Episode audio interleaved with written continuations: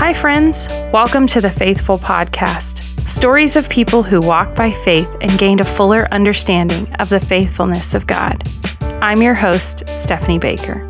Thanks so much for listening today. My guest today is Kris Decker. Kris is a friend of mine from my time at Texas A&M University. She and her husband LJ felt God calling them a few years ago to grow their family through adoption, and man, did God grow their family. They went from zero kids to six kids in less than three years. Kris's story shows how God does so much more than we could ever imagine. We just have to be willing to go along for the ride. I felt her story was especially appropriate considering that November is National Adoption Month. So, without any further delay, here is my interview with Kris Decker.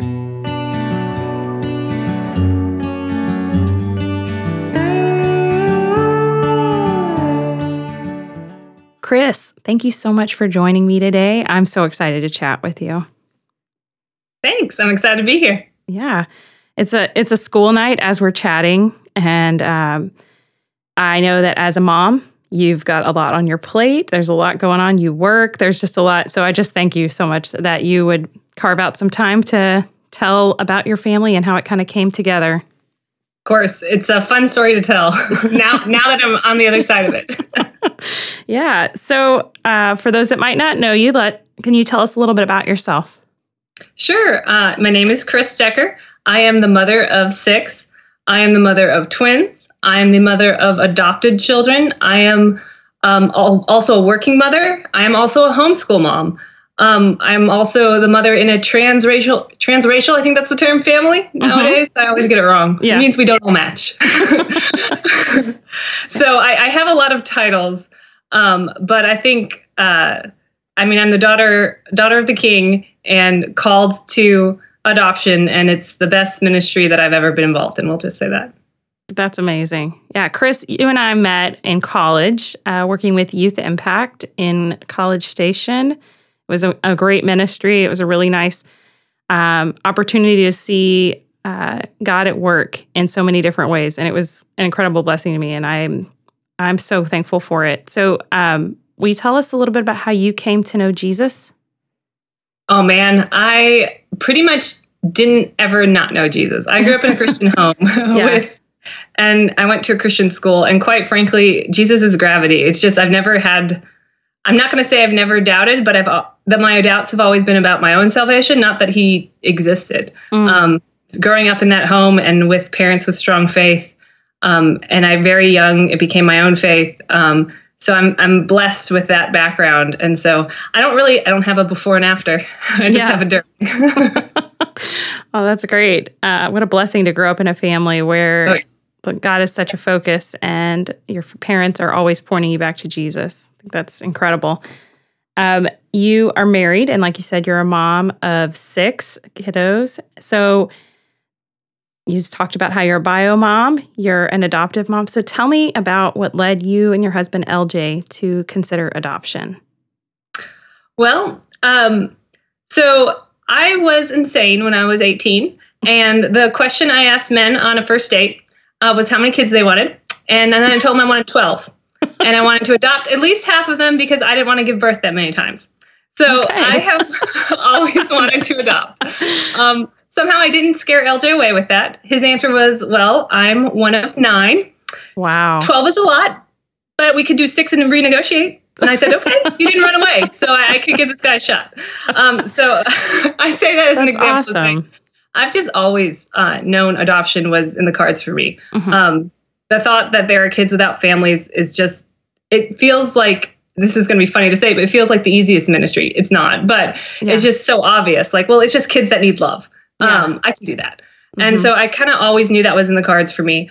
Um, and then, but we did plan on having biological kids first and then adopting afterwards, which is the pretty normal route that people go. Yeah. Um, and then my husband and I were married for eight years, and we still hadn't had any kids yet. And mm. we were we wanted both wanted a big family. I had come down from the twelve already, um, but we still we wanted a large family. And here we are, eight years married, and there's still no biological kids. And it was kind of like, well, we always thought we'd do bio first and then adopt. We'll just do adopt, and if we only have adopted kids, okay, that's fine, no big deal. Mm. So we started the process Um, we also knew we wanted to do foster to adopt. Um, mm-hmm. While I love all adoption, because in every case a kid is getting a home, I'm yeah. for adoption in general. Uh, the the fact that there are kids here in our hometown that that need homes, mm-hmm. um, and my husband's parents did uh, foster care and then adoption. Back then, it wasn't foster to adopt; you had to pick one or the other. So they had to get oh. relicensed oh. when they adopted a child. Wow. Um, because of his background and and seeing the need of the kids in care, we just knew that that was the route we were going to go. So we chose to become licensed through a Christian um, agency here in town called Arrow. Oh, um, yeah, that's. I mean, you make it sound like that was like, oh, well, this is the next. This is the next step. I'm sure there was a lot of uh, probably disappointment along the way and frustration. I, am assuming. I maybe I'm projecting that on you from other I people's mean, stories, but yeah, there was some about fertility issues. We had fertility issues, mm-hmm. um, but because our plan was always to adopt, um, it, I don't think it was as bad.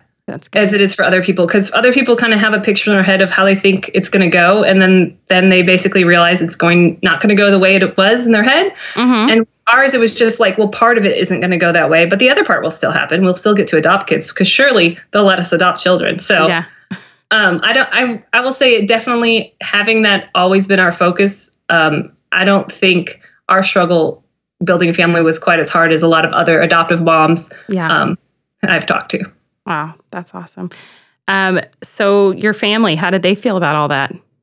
Oh, uh, they were excited. So, like I said, LJ's one of nine kids in his family. Wow. Um, and only three are biological. So there's, you know, I'm not going to tell yeah. their story, but uh, so they're used to it. We'll just say. Mm-hmm. Um, and my side of the family, well, I don't have any adopted siblings. I have two adopted. Um, well, I have one aunt and one uncle who's adopted on my mom's side. Mm. So she grew up, um, and her mom was a foster mom, and so uh, the adoption kind of is on both sides of the family. So we didn't, we were blessed that we had very, very supportive family.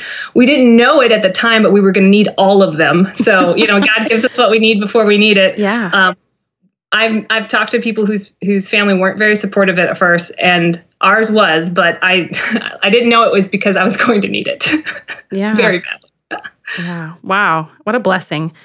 Um, so you've made this decision, your family's on board and then what happens? So we I did not realize how long the approval process would take. I don't I don't know about others, but for us it was about a full year. Um, the background checks took really long, just getting all the scheduling done and all that. And you have to get your house ready and comply with these asinine rules.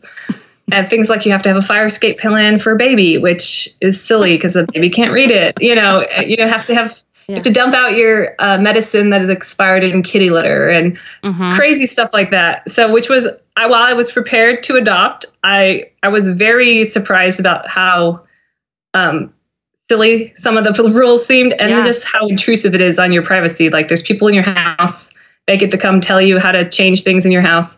I mean, mm-hmm. it's worth it, obviously, but um, that was probably my first taste in like, oh, this isn't like just a walk in the park. You just sign up and they hand you a baby. I don't know what I thought I was getting into. Not at all. So they're coming, they're doing these inspections, and where did it go from there?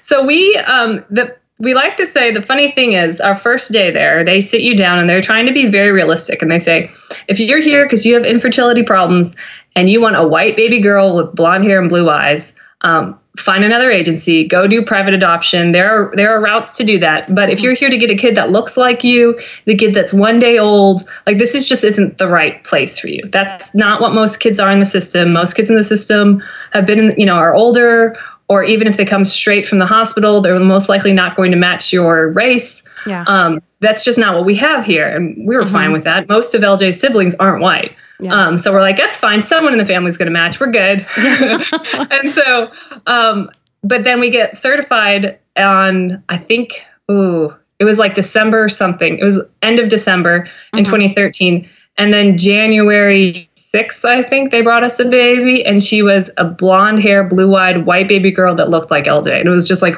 what is this? Like, yeah this doesn't happen. Uh-huh. Um, and they, our agency knew that we wanted to adopt, and they tried to match families with um, the right match.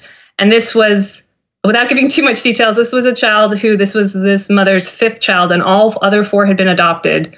She didn't seem to need want to earn them back, so they thought this was a very adoptable child. So uh-huh. we get mm-hmm. this beautiful baby girl, perfectly healthy, looks like my husband, um, home from the hospital, and we're told, yeah, she's probably adoptable. And we fell in love. I mean, we've never been parents before, right? It's a brand new baby. You do all the baby things, only I didn't just give birth, so it's even better because like I'm physically capable of taking care of this child and I'm not recovering. So I'm like, yeah, this is great. This is like better than having a regular baby.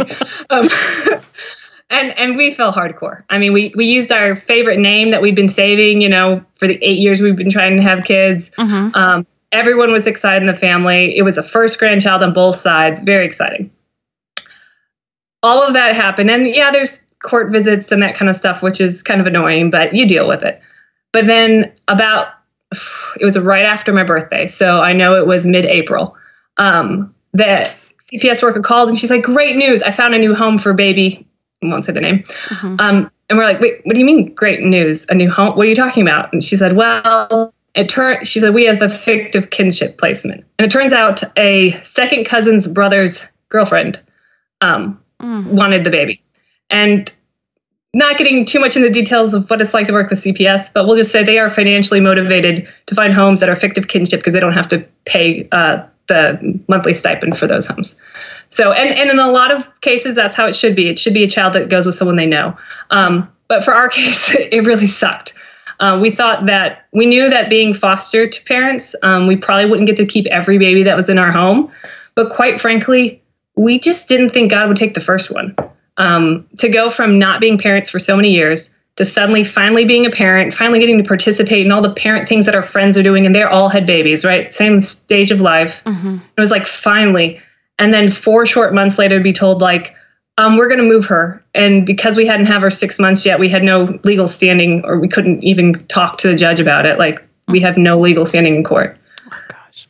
that was that was really hard. Um, my husband got really mad at god for a little while. And i say little while you'll see. It wasn't actually that long between her and her next placements but it was the longest couple weeks of our life.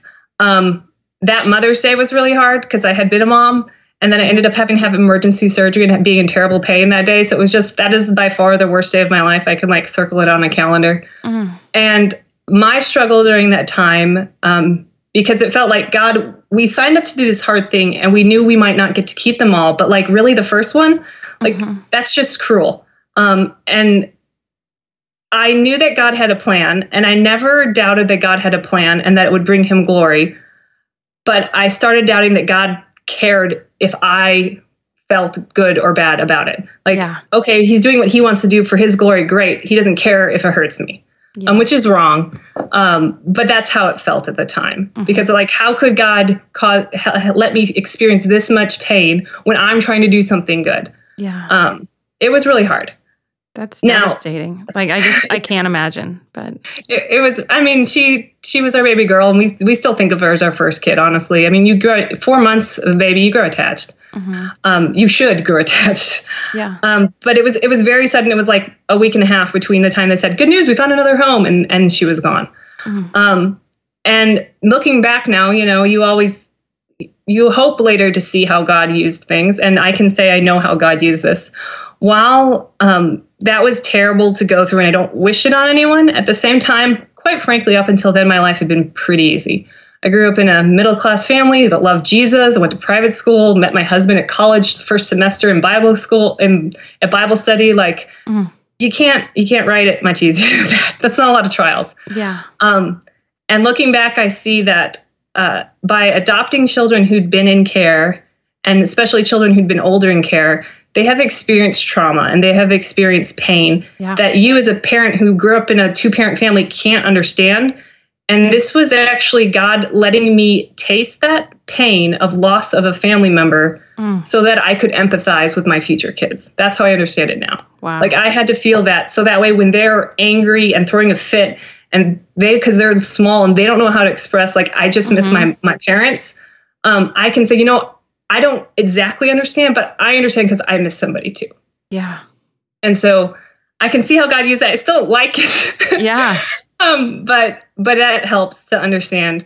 Um, and then so that all the other thing it is is it changed LJ and I. Beforehand, they were like, okay, um, you know, you talk to an agency, and, so, and this is where it's weird compared to biological children. They're like, well, what are you what are you interested in? And you're like, oh, you have to tell them the age. Um, you know, if you have, do you want a particular particular sex or race? They let you know the more uh, specific you are, the longer you're going to wait for kids. Mm-hmm. Like I said, no, there are no white, blonde hair, blue blue eyed baby girls. Apparently, except for the one that we got. But anyways, we had told them we don't care what race, we don't care what sex. We'd pretty much like under the age of two, um, and just one kid, please. We've never done this before. Yeah. So that's why we got what we got. Well, what's funny is when we did our um, our home study back when we were getting licensed, the lady she listened to everything. She went through everything at the end. She goes, "Well, I'm going to license you for three kids, ages five and under." And we are like, why? We don't we don't need that. and she's like, oh, don't worry about it. This this license lasts a long time and you don't want to have to get relicensed. And then what if you have a kid and they're not adopted and they get older and then you don't want to have to just just believe me, this is what you guys can handle. Yeah. And we're like, but we get to say no, right? And she's like, of course, you get to say no. We're like, okay, fine, sign your stupid paper. We don't care. Yeah. Well, we lose Abigail. it wasn't her biological name, so I can use that. It's not. I'm sure it's not what her new family calls her. We lose Abigail, and um, and we're upset. But God also uses that to shape our hearts. And so now, when they start call, when they put out notices about kids, we're no longer saying we have to have one baby under the age of 2 mm-hmm. We basically called our agency and said we were parents. We waited so long. We were parents, and now we're not we want to be parents again. Yeah. All we care about is how adoptable a kid is. Mm-hmm. And I know you can't guarantee that, and no one can. So, you know, if the agency tells you they can, they're lying to you. But um, you can look at a kid's history and using their knowledge and their previous experience kind of guess. And we're like, as long as they're adoptable, we don't care. Um, we're licensed for ages five and under. So they called us and they said, uh, We have two little boys. They are five and three. We think they might speak English. Do you want them? no that was literally it. We're like, do we have more? What do you mean you think they might speak English? Like, aren't they there with you? Can't you yeah. just ask them? Um, but that was that was the amount of information. Um, and we said, well, what's the situation? And while I won't give their background, because um, that's their story. Yeah, it was extremely adoptable, and we're mm-hmm. like, screw it. All right, bring them over. This is yeah. it. This is what we this is what we decided. So, um, I can also say that had we not lost Abigail, we would never had said yes to that call. Like, yeah. there's no way with one perfect little beautiful baby girl that we're like, yeah, sure, bring over two older kids. We we know what we're doing. Yeah. Um, but but because we'd been through that heartache, when they called us and they're like, they're really adoptable. We're like, all right, I guess I hope they speak English. Bring them over. How good is your like, Spanish? Oh yeah, and the oldest, and, the, and the oldest might be might be autistic. We're like, all right, bring them over. Wow. So that is how we met uh, Danny and Frankie. They came in June mm-hmm. of 2014. So we got them, and they were three and five years old. Wow. And so that was a different experience completely. Mm-hmm. So we went from like, oh, look, we have this beautiful little baby that looks like us. We're at the same life stage as all of our friends, to like, all of a sudden we have a three and five year old. Like, they're active, they do things, and they need yeah. to like go do things. We have to like, oh, I'm like, I have to feed you. How do I, how do I even cook for kids? I've never done this before. We had this wonderful lady at our church. Yeah. When she found out we got them, she literally sent us groceries and it was all kids snacks. She's like, here, so you can like just try things and figure out what they like. I was like, I would never have thought of that. That is such a good idea. That's awesome. Like, I've never been a mom really. So, um, so we had a, we got a three to five year old, um, and it was all kind of beautiful chaos is how I want to describe it at first. Yeah. They didn't know us. We didn't know them. It turns out they do speak English, which we were really excited about because we don't speak Spanish. Um, they they are Hispanic. Yeah. Um, and uh, the oldest is high functioning autistic. Mm-hmm. But uh, they they'd been through a lot and they were ready for um, a family. Yeah. So they tell you in all the adoption books, um, and most cases, they say, like, when a child comes to your home, you have to remember, like, this is probably the worst day of their life. If they've just been taken from their biological family, no matter the circumstances, like, that, the tearing of that family unit, that is the worst day of their life. Yeah. Um, so you need to be sensitive to them. You know, it's okay if they cry, if they don't like you at first, like all these things you read. So I'm I'm ready to go. It said make cookies because kids like cookies and smell of cookies. So I'm I've got everything ready. And they walk in, and my oldest son, who's high functioning autistic, walks in first, and he, and I'm like, "Hi," and he's like, "Hi, you got a nice house." And he wa- starts going through every room and telling me if he does or does not not like everything in my house. And I was like, "He doesn't look sad." Yeah. and and then uh, later, after all the papers were signed and the foster the agency people left. We were kind of left with them. We're like, okay, we can do this. And I went to use the restroom. Um, and LJ was left with them, and we still were like, "What do they even call us?" Because you're not supposed to force them to call you mom and dad, obviously. Yeah. And so we had told them like, "Hey, you can talk, call us Mr. LJ and Miss Kris, or mom and dad, or I don't know, Mr. and Mrs. Decker. What do you want to call us?" Like mm-hmm. a three to five year old, like know what know what they'd prefer. um, but I went to the bathroom, and while I was gone, uh, one of them, I think it was Danny, just stood up and went to LJ goes, Hey, isn't there a mommy in this house? Where'd that mommy go? and he's like, Uh, there is a mommy in this house. Let's go find her. They came and knocked on the door, and I just remember it because they're like, uh, They want to know where mommy is. I'm like, Oh, let me finish peeing and I'll come out there and give them a hug. Oh my gosh. so for That's us, amazing. it was the very, they, because of their background, they were ready instantly to bond with us. They were craving parents. Yeah. Um, so like I said, none a lot of parts of my story don't fit in with the normal adoption, but again, there is no quote unquote normal. Right. I guess when it comes yeah. to foster where are those adoption. normal adoption situations? Because I haven't met somebody with, with one of them yet. Fair, fair. Yeah. So uh, we went from uh, getting Abigail, losing Abigail, to getting Danny and Frankie, who were three and five, and uh, they tell you about this in the books, but when you live through it, like for some reason you forget what you read there's a honeymoon phase because oh, yeah? kids don't know you. like they obey mm-hmm. instantly mm-hmm. because you're a stranger and they don't know how you're going to react if you disobey. Mm-hmm. It actually, figuring it out later, uh, the first time we disciplined Frankie and Danny didn't come running to watch us and make sure we weren't going to hurt Frankie, I realized, oh, that was a win. Like Danny trusts us enough that we can tell his little brother not to do something and he doesn't have to run over and protect him. Yeah. But at first, you're just like, wow, we're awesome parents. Like, Mm-hmm. They listened to what we say, and and things were going well, and we were excited. And so we called our agency and we're like, I think we could do a third. Let's do a third. Guys are crazy. Like, yeah, I know. I love like it. I said honeymoon period. We were just high on the fact that we are finally parents again.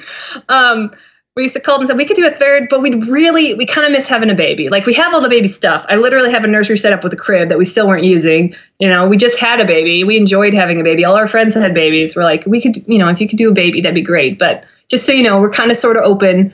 Well, our agency, um, they really liked us, I think, because it feels like every time we told them we were ready, it was like instant kids. Wow. I don't know. But so they called us, I want to say one or two days later, about a three month old. Um, and that is Gideon. Um, and they brought him over at two in the morning. I remember they were supposed to bring him at like 10, and then we waited and waited and waited. They brought him over at two in the morning. And when the boys woke up, we were like, surprise, you have a brother. and so, so we, that was in August. Um, so that was just two months after we got the first two. And so then we were like, okay, three kids, ages five and under. That's what we're certified for done. Instant family. All we have to do is wait till all these suckers are adopted and we are finished. Like yay us. Mm-hmm. um, two weeks later i found out i was pregnant with twins. So wow. we were like wait what? What god? That funny joke you just pulled. Um, so we went from no kids in mother's day of 2014 to i had five children by mother's day of 2015 because the girls came early. So oh my um, gosh. yeah. What was, and then what was your reaction? I just i want to i mean like i can only imagine when you are we you know you wanted bio and adopting kids so you i think all of the emotions at once. Yeah. Like uh and at the time we didn't know that the adoptions would go through because it's always a chance that they yeah. won't. So it was it was shock. It was scared like this is a lot of kids. Yeah. But it was also kind of quite frankly like well at least these we know we get to keep. Yeah. so we know that a year from now we'll still be parents after what we just been through. Mm-hmm. so kind of the it ran the gamut um, but yeah, and it, it wasn't easy being pregnant with twins with three new new to your home children. I would not recommend that route for others. Yeah, I don't know that many pursue that. I don't know. Get, yeah. get kids placement and then instantly get pregnant with twins. It's a hard thing to hit. wow. And then you had another. Yes, and then like a year and a half after the twins are born, gosh dang it, God just throws in surprises. That one I didn't even I didn't think it could happen. Um, we'll wow. just say. Mm-hmm. um, but but Emma, um, she's number six, and we like to say that people don't realize it, but the sixth baby's the easiest. They just give up before they get there because she was. God knew I needed an easy baby because by the time she came around, imagine when she was born, um, I had uh, two one-year-olds and one two-year-old, and then a newborn. Uh, so oh like everything required four car seats. We had to buy a 15 passenger van just because no minivan could fit us because the amount of car seats because you can't buckle them next to each other. So like your stroller that you had was amazing. I, have a, I have a double decker three kid stroller that no one has ever seen. I had to special order it from Europe. oh my gosh.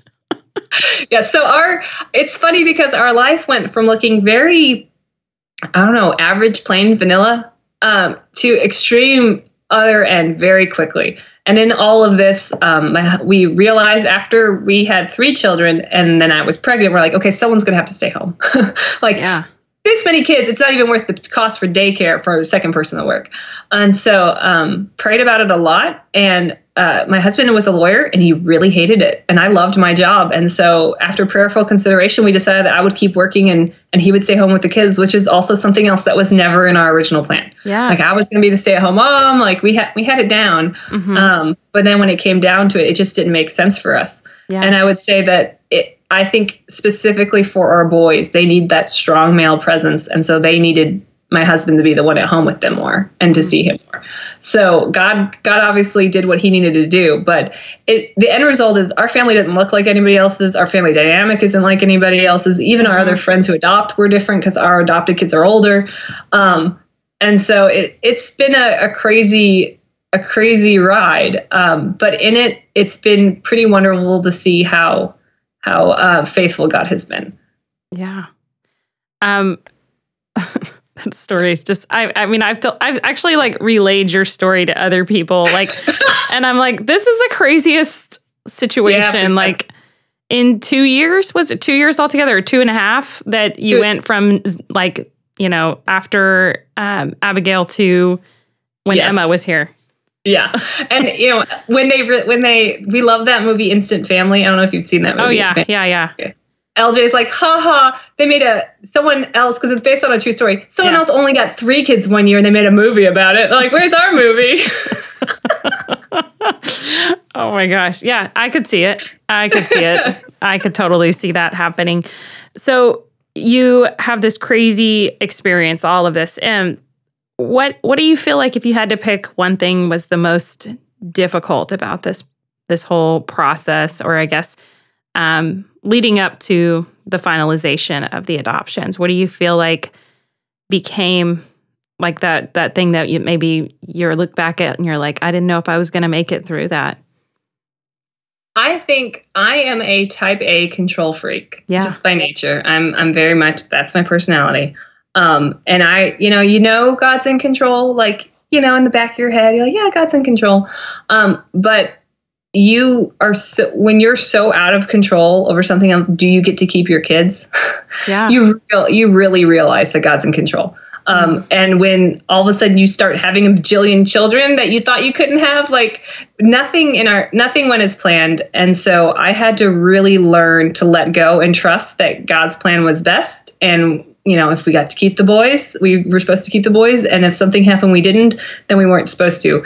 And I think just the uncertainty of that, and it took us two full years to adopt the boys. Wow. Um, the uncertainty of that for so long, it it kept me. I like to say that I'm a I'm a bit of an independent woman, um, and God just had to put me in an, into a situation that required me to be on my knees every day to get through the day, um, and and kind of have learned to live in that in that uh, position because um, quite frankly even now like six kids it's it's a lot of needs. It's a lot of attention. It's a lot of like making sure that you remember that this one's working on that with speech so to make her articulate and to make sure you remember that this one's if she doesn't get told to go to the potty then she's going to pee her pants. So don't forget to tell her. Like yeah. just there's so many little things mm-hmm. um, with six humans running around and especially so close in age and trying to be that intentional parent that that teaches them and draws them to christ constantly it's exhausting um, and while i don't have the fear that my kids my cps might come and change their mind and take some of my kids away anymore yeah. um, i now have that responsibility of raising them which yeah. is just as just as weighty yeah that's I can't I can't imagine. I'd think about I have we have two and I'm like, "Oh my gosh, there's so many things going on." And they're really not even that involved in stuff, but I'm like well, let me just take a step back and think that there's people dealing with a whole lot more, and we're survi- You're surviving it. You, you know, God's giving you your daily bread. God is sustaining, yes. and so. I mean, you said you you've spent a whole lot of time in prayer during this during this process. What what else has been support for you? Well, we're we're lucky enough to have, like I said before, two very supportive sides of the family, and both they both live here in town. Mm-hmm. So not a day very rarely often does a day go by we don't see a family member um, definitely not a week um, and so we have help from all sorts of people my sister actually works for a um, for trinity here in town and so she teaches two days a week which means she comes over here the other three days a week wow. so we we get her help tutoring our kids because we homeschool mm-hmm. Um, and so just kind of the support of our community and support of our church family has been has been you know I couldn't do it without them. Like I said, I didn't know it, but I was going to need this huge family network of people just just to help with the amount of things that like sometimes it's just literally getting places. Well, these kids have games over there and this kid has ninja warrior camp thing over there and like there's not enough people to drive them. yeah. None of them are close to getting licenses yet. yeah, unfortunately. They're all going to get them at once. And then oh, my man. my and my uh, my plan is just to make them share a car, and then they'll tattle on each other if they're doing things they shouldn't. yeah, because then they want the they want the car. There you go. Exactly. All right, I like that plan. Um, so you mentioned your church, and you mentioned support and maybe other, is there other adopted families at your church? There are now. Um, yeah. We were one of the first few. There were a few when we did it, um, but we didn't and and honestly when it first when we first got the kids you kind of you go in what lj and i have kind of coined a survival mode. Mm-hmm. like you're not pouring out of any you're not unfortunately you're not able to pour into anyone outside of your family at that point. You're like i'm we are figuring this out. Um, and so uh, we we had friends from church that poured into us during that time which was needed. But now that um, now that we're kind of out of what we call survival mold mode and, and able to pour into others, um, our church does have a adoption ministry. We do like LJ and I. We like to consider ourselves the adoption welcome wagon. Um, mm. If anyone gets a placement for adoption, we're the person that calls them from the church and sees if they need anything, and we bring them a gift card and a meal. Because kids, you know, you never know what age you're going to get and what yeah. they might need right away before the the money comes in from the state. Um, so we we like to do that, and I our church just started a support group for moms post adoption. You know, instead of just during the foster phase, but like, okay, now that you have an adopted kid, like the rest of your life, yeah. uh, a support group for that as well. Um, but I, I think it's, I'm seeing more and more families in our church adopt. So I'm excited to see like 10, 15 years, how big that will be. But mm-hmm. we were kind of one of the front runners. So um, while we have very supportive friends, uh, there wasn't really a, a official anything for us at the time. Yeah. Um, what else do you think churches? I mean, you mentioned a gift card and a meal, um, and having this support Bible study group or um, or prayer group to get together, to different people that have adopted. What what else do you think churches can do to help support those that are considering foster care or adoption? Um, I think one of the biggest things is connecting the right people. So our our church, if someone even has a question like, "Hey, I'm considering foster. I would like to hear more." There's a list of people. We're we're one of them. I don't think we're the only ones. There's a list of people that are like, "Go talk to this family." Um, you're going to want to hear their story. You're going to want to get, gather as many stories as you can because, like I said, there is no normal. Yeah. But the more stories you gather, you kind of see a thread and you see how God uses this. Um, it is hard though because you can say, "Oh, well, get certified to babysit to make it easier," but then every agency requires their own different things to be a babysitter. So yeah. even that it's hard. I I know of churches who have, um, if there's like young single women who want to help, they'll pair them with a family, and then that family will have them get certified to babysit, so that way they can be a, a babysitter. Mm-hmm. But especially because you don't even know what age the kid are going to be, like it's yeah. very hard beforehand to prepare.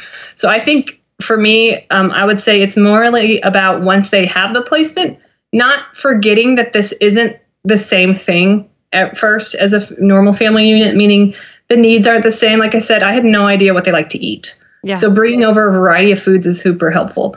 Um, not forgetting that that like checking in on them frequently basically mm-hmm. don't treat them like you just oh okay so and so got a new baby okay put them on the meal train give them four meals give them eight meals and then you're done yeah. no if it's a placement especially the older the kids are you're going to need to check in more often um, and they're because it is hard to because you have your babysitter has to be certified you are allowed to bring them to church and like church counts as certified babysitting babysitting. So opportunities where they can bring the kids with them and there's childcare at church actually help a lot because wow. it can be the only way they can get a date night or something like that. Mm-hmm. um, that's awesome. Um, so you, you called yourself the adoption welcome wagon. Um, you let's say someone comes to you and they're like hey i've heard about foster care adoption I'm kind of interested, but I don't really know what to expect. Where do you, where would you personally go, like talking to this person from there? Oof. We normally tell them our full story, yeah. um, and with with more d- details than I'm able, unfortunately, to share in a podcast because it's like I said, it's my kid's story, not necessarily all my story. Mm-hmm. Um, but I'm I'm pretty open. I think people need to know what to expect. I think if you go into it thinking, like I said, that you're going to go and take a couple courses and then someone's going to hand you a baby, um, then when that's not how it works you're going to be like, wait, what did I get myself into? And then kind of doubt. I think it's important for you. I, I encourage people to talk to as many um, adoptive families as they can. Like I said, gather all those different stories. And then the other thing I tell people is your agency matters.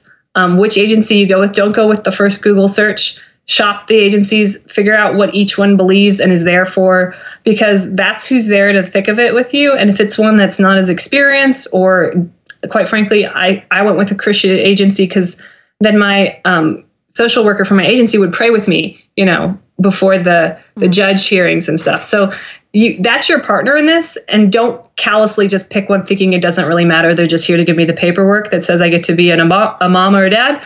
Um, they're your partner, and be picky and make sure you choose the right partner because getting recertified, I've known multiple people who've had to do that, and you have to start all over. I mean, it's like six months process all over, and so that's yeah. kind of it's an important thing I think most people don't realize. Yeah, I I, I would never have thought to like you know tell people too much about that because we we sort of went the straight adoption route. So, yeah.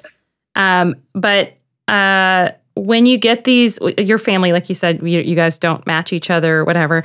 You go out in public, you get a lot of looks, especially with your double decker stroller. What what is what are can you tell us about maybe a funny interaction you had in one of these situa- situations? So danny who is hispanic has been taken by other hispanic families multiple times thinking it's their kid. Like i don't know what it is about danny. What? Yes. So they just for example, grab a kid we're at the Children's Museum, and Danny's playing in the little fake cop car at the Houston Children's Museum. And I'm standing there, like a couple feet away, taking a picture of him. And this old man, Hispanic man, walks up, thinking Danny is his grandson. Obviously, later I figured that out. Yeah. And just grabs Danny by the hand and starts walking off fast. And I was like, what do I do? This man is taking my child. And this is this has been Danny's mom for maybe two months. Like this yeah. is very early. And my my reaction, because you don't actually think you just react, is I grabbed his other hand and I just said, "He's mine!" really loud. and this man like looked looked at me, gave me the dirtiest look, then looked down and saw Danny's face and like flipped out and like was apologizing profusely. Then he went and saw his grandson who was sitting next to Danny and like grabbed him and like ran off embarrassed. So, oh but that's happened like three or four times. And Danny just is like, all right, I guess I'm in this family now. Like he just goes with them. Oh, so like if I don't run over there and be like, you got the wrong kid, then then I can't find him. That's a that's a skill that you have to teach your child that you did not ever expect to have to teach them. Like exactly. when somebody is taking you don't just be compliant and go with them. Don't just go. you need to say no, thank you. oh my gosh, that's crazy. Uh, man. So, um, you talked about some, you know, difficult stuff that you went through, and um, I know that you're a pretty positive person. You're very upbeat, yeah. especially as you talk about something that I know was not, you know, sunshine and roses. But how do you feel like all of this has changed your view of God? Ah. Um, if I'm being honest, one of the biggest things is understanding that God chose to love me when I was yet a sinner. Because when you get an ado- adoptive placement, like you may bond quickly, but when you're pregnant, and now I've experienced both, when you're pregnant, you have nine months to get used to the idea. You have nine months to feel the baby move inside you. Um, well, hopefully you don't actually feel them nine months. That would be really long. But like, I guess the last four months or whatever, you feel the baby move inside you. Yeah. They they hear your voice. They come out. They are soothed by the sound of your voice. They are soothed by your smell. Like you are naturally bonded to that child. That's how God built humans. Um, when you get an adopted placement, none of that exists, and you have to build from scratch. Which means you, as the adult, have to make the conscious decision to attach to that child and especially if you know that that child might be taken away the um the number one thing i hear from people is they're like oh i think adoption is great but i just could never do it. I get too attached. Foster to adopt. I get too mm-hmm. attached and they might leave. Oh yeah. And and it's the answer isn't nice. And the answer is yeah but it's not about you. Yeah. Um it's about the kids. And every kid deserves to have someone weep over them if they leave right? Mm-hmm. every t- kid deserves to have a parent that's attached to them. Um, so while I get what you're saying, and yes, it hurts and it's the worst thing ever, um, what it's taught me is really how God chooses us, and we we don't want like Him. We don't want Him like we're in our sin. We want to do our own thing, and um, really that the saying i'm going to intentionally choose you and we are going to be in relationship it's kind of it's getting to do that and obviously not as deep of a level yeah. um, but it's getting to do that and just say no i choose you because i choose you not because you deserve it not because you even like me not because you look like me not because you're going to grow up and uh, be the me that never was like mm-hmm. i'm just going to choose you because you're you um, and quite frankly you know depending on the tra- trauma they've been through even you know choose you even though i know you have these flaws and i know you have this anger issue or whatever it might be um, i still choose you and i'm going to fake it till fake it till you make it. You know, I'm gonna act like I'm your mom, and then one day I'm gonna wake up and realize I am your mom. You know, um, so that's what I'd say. That's one of the things that taught me about God is just really understanding, deeply understanding um, what it's like to choose to love somebody on one sided, if that makes sense. No, it totally does. I think that's that's really beautiful. Um, there's, I don't know, I had a lot of thoughts as you were saying that, and um, like a lot of things just coming to mind about yeah, the conscious decision and how it's every day. It's a daily thing. And God, every day, He doesn't just say, like, okay, on whatever your adoption anniversary or whatever you call it, you know, this this is the day that I choose you. It's like, no, I choose you and I choose you every day, even on the day when you are awful to me and even on the day when you're you're doing great and I'm I'm really just beaming with pride over how you've grown and you know all of those days Love you the yeah. same. And I think that's yeah, it's beautiful. That's right Um so what's funny is my my because we did the adoptions two years about after. Yeah. Which means Danny and Frankie were seven and five and Gideon was uh 2 mm-hmm. After we did Danny and Frankie's, I believe, first. Yeah. And then like it just turned out a couple months later we Gideon's. Mm-hmm. So we're walking to the car after Gideon's, and Danny and Frankie are like, okay, we had our adoption and we did Gideon's. So like, so when you're gonna adopt the twins? I'm like, we're, we're not going to adopt the twins. They were furious with us. Why don't you choose them? Because they understood that adoption means choosing them. And they're like, no, you need to go promise to love them. You need to choose them. And they were so upset. And wow. it was really awkward to be like, no, like we legally don't have to do that in this case. Yeah. But like to see that they understood that this was their parents making the conscious decision. Um, I just thought that was really cool. Yeah. And it made for a very awkward conversation about why we weren't choosing the twins. but yeah, how beautiful. They know how loved and how chosen they are. And, um, you know, just your openness to adoption, you and LJ both, because I know like this would not be this story if it wasn't for you guys being on the same page. And oh, yeah. Um, I think it's just, it's incredible. So I want to ask you some kind of different questions, change gears a little bit. All right. Um, what is something that you are not very good at? Patience. Patience. and I can tell you the number one thing. Well, the, the first thing people say to me with six kids is, I don't know how you do it all. And to which I reply, lower your standards. Um, but the second thing people to say to me is, you must be so patient. And I'm like, no, not that's like God gave me six kids. like that's how you grow patient. Yeah. Um, but but I'm honestly I'm terrible at it. Like um, my poor children. Uh, but I, I am not good at being patient, which is maybe why God made me eight, wait eight years for the kids that I do have. I'm not quite sure. Yeah. Um, but yeah, patience is something I'm terrible at. well, hopefully, it, you know, it is a fruit of the spirit. So hopefully you're growing in that with increasing you know, measure each year. I must be, but it doesn't feel like it sometimes. I think I am. We'll see. Uh, what is one career that you wish you could have? Um, I actually, it's what I'm planning to have. Does that, that count? Sure. Tell us about it. so I am currently a tech executive, um, and I support a family of eight. So that that's like a stopping time soon. Yeah. Um, but my hope is to retire early because LJ and I would like to start a nonprofit organization for kids aging out of foster care. Because um, wow. we know we know that uh, the the odds are not in their favor. We'll just say after mm-hmm. they age out. So I'd like to start an organization, a place where they can go and learn life skills and live during college, because college, at least in Texas, is paid for by the state.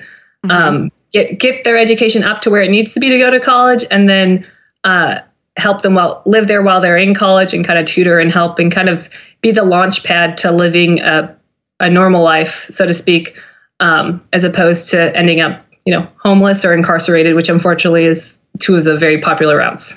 Yeah. I mean, you mentioned the free college. I've heard over and over how unused that free college is. 3%. Three? Holy 3%. cow. Yeah. Yeah. That's crazy. And that's awesome that you guys, especially with your experience with homeschooling, like you, you homeschooling teaches you to fill gaps a lot of times. Yeah. So I think yeah. that's really an incredible skill set that you guys are building that will prepare you in so many ways. Keep keep keep me in your in your uh, in your circle around that time. I want to know about this more. I want to know Will about do. this. I want to I want to help. I love that. That's awesome.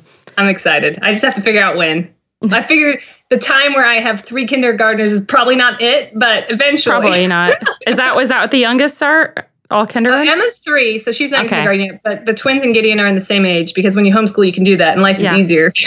so I have three kindergartners. Oh my gosh that's your life is so crazy, but God is so cool. Well, thank you so much for just taking the time and chatting with me tonight. I know you have kids that are in bed and kids that are going to bed soon and there's just a million things you're juggling and I'm just I'm just so grateful for it. Well, thank you. Thank you for having me. This was fun. Every time I hear the incredible story of how the Decker family was brought together, I am reminded of God's faithfulness. Thanks again for listening. If you enjoyed today's episode, please head over to Apple Podcasts and leave me a rating and review. And while you're there, go ahead and subscribe so that you never miss an episode. You can find me on faithfulpodcast.podbean.com as well as on Instagram at faithfulpodcast. Have a great week and remember to stay faithful, friends.